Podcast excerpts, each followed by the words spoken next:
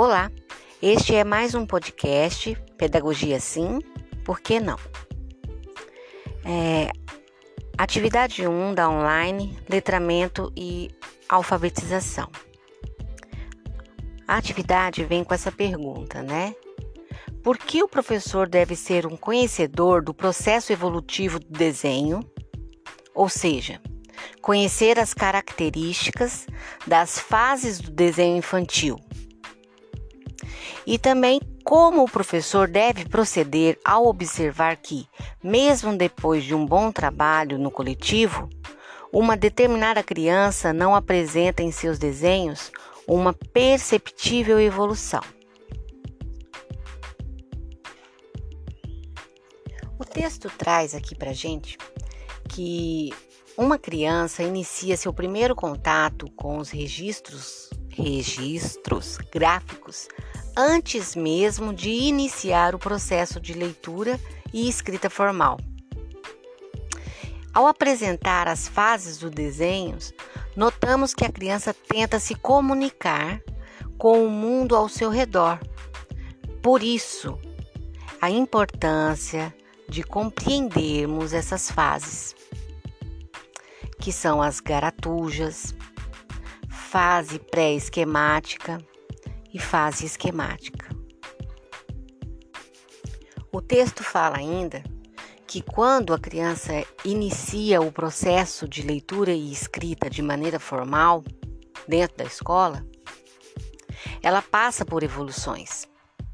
Aí vem novamente a importância do professor reconhecer os níveis conceituais linguísticos, né?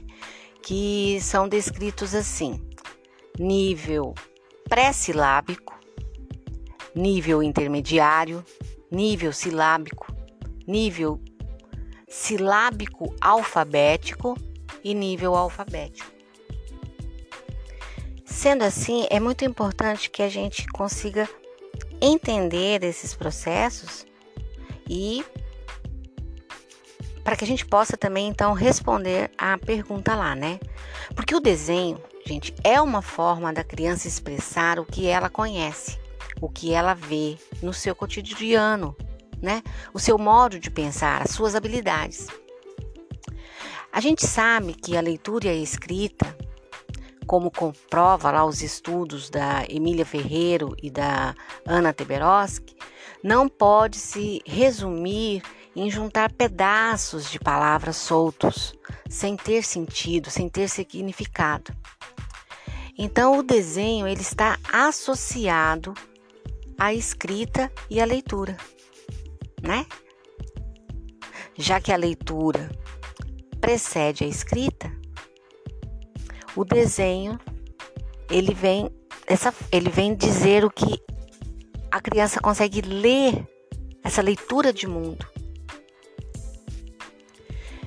Penso que o desenho na educação infantil traz esse significado, né?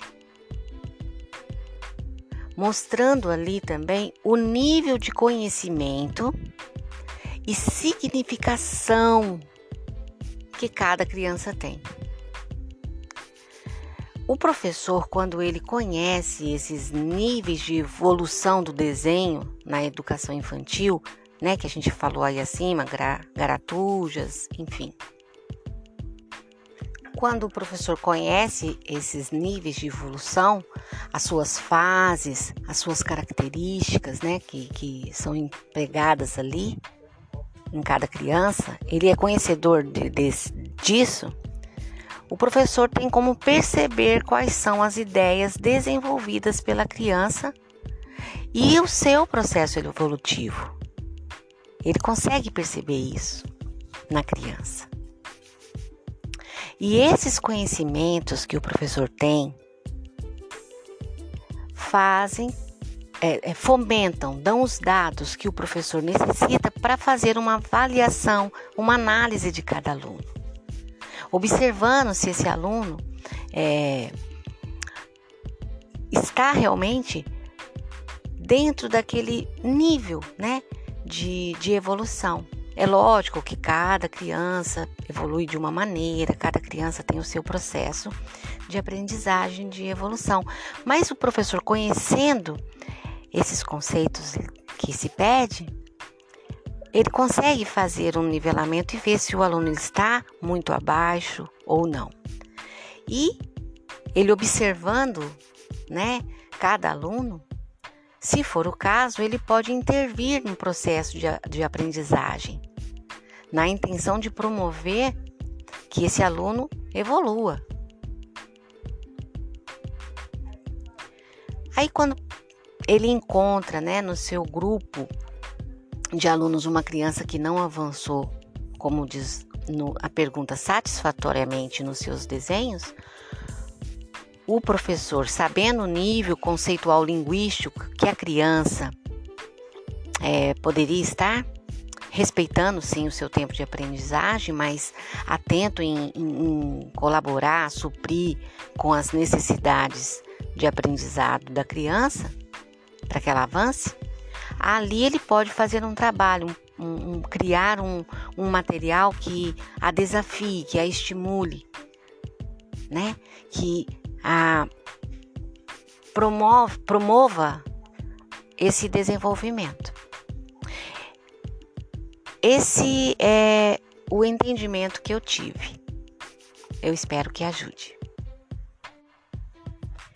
Bons estudos e até a próxima.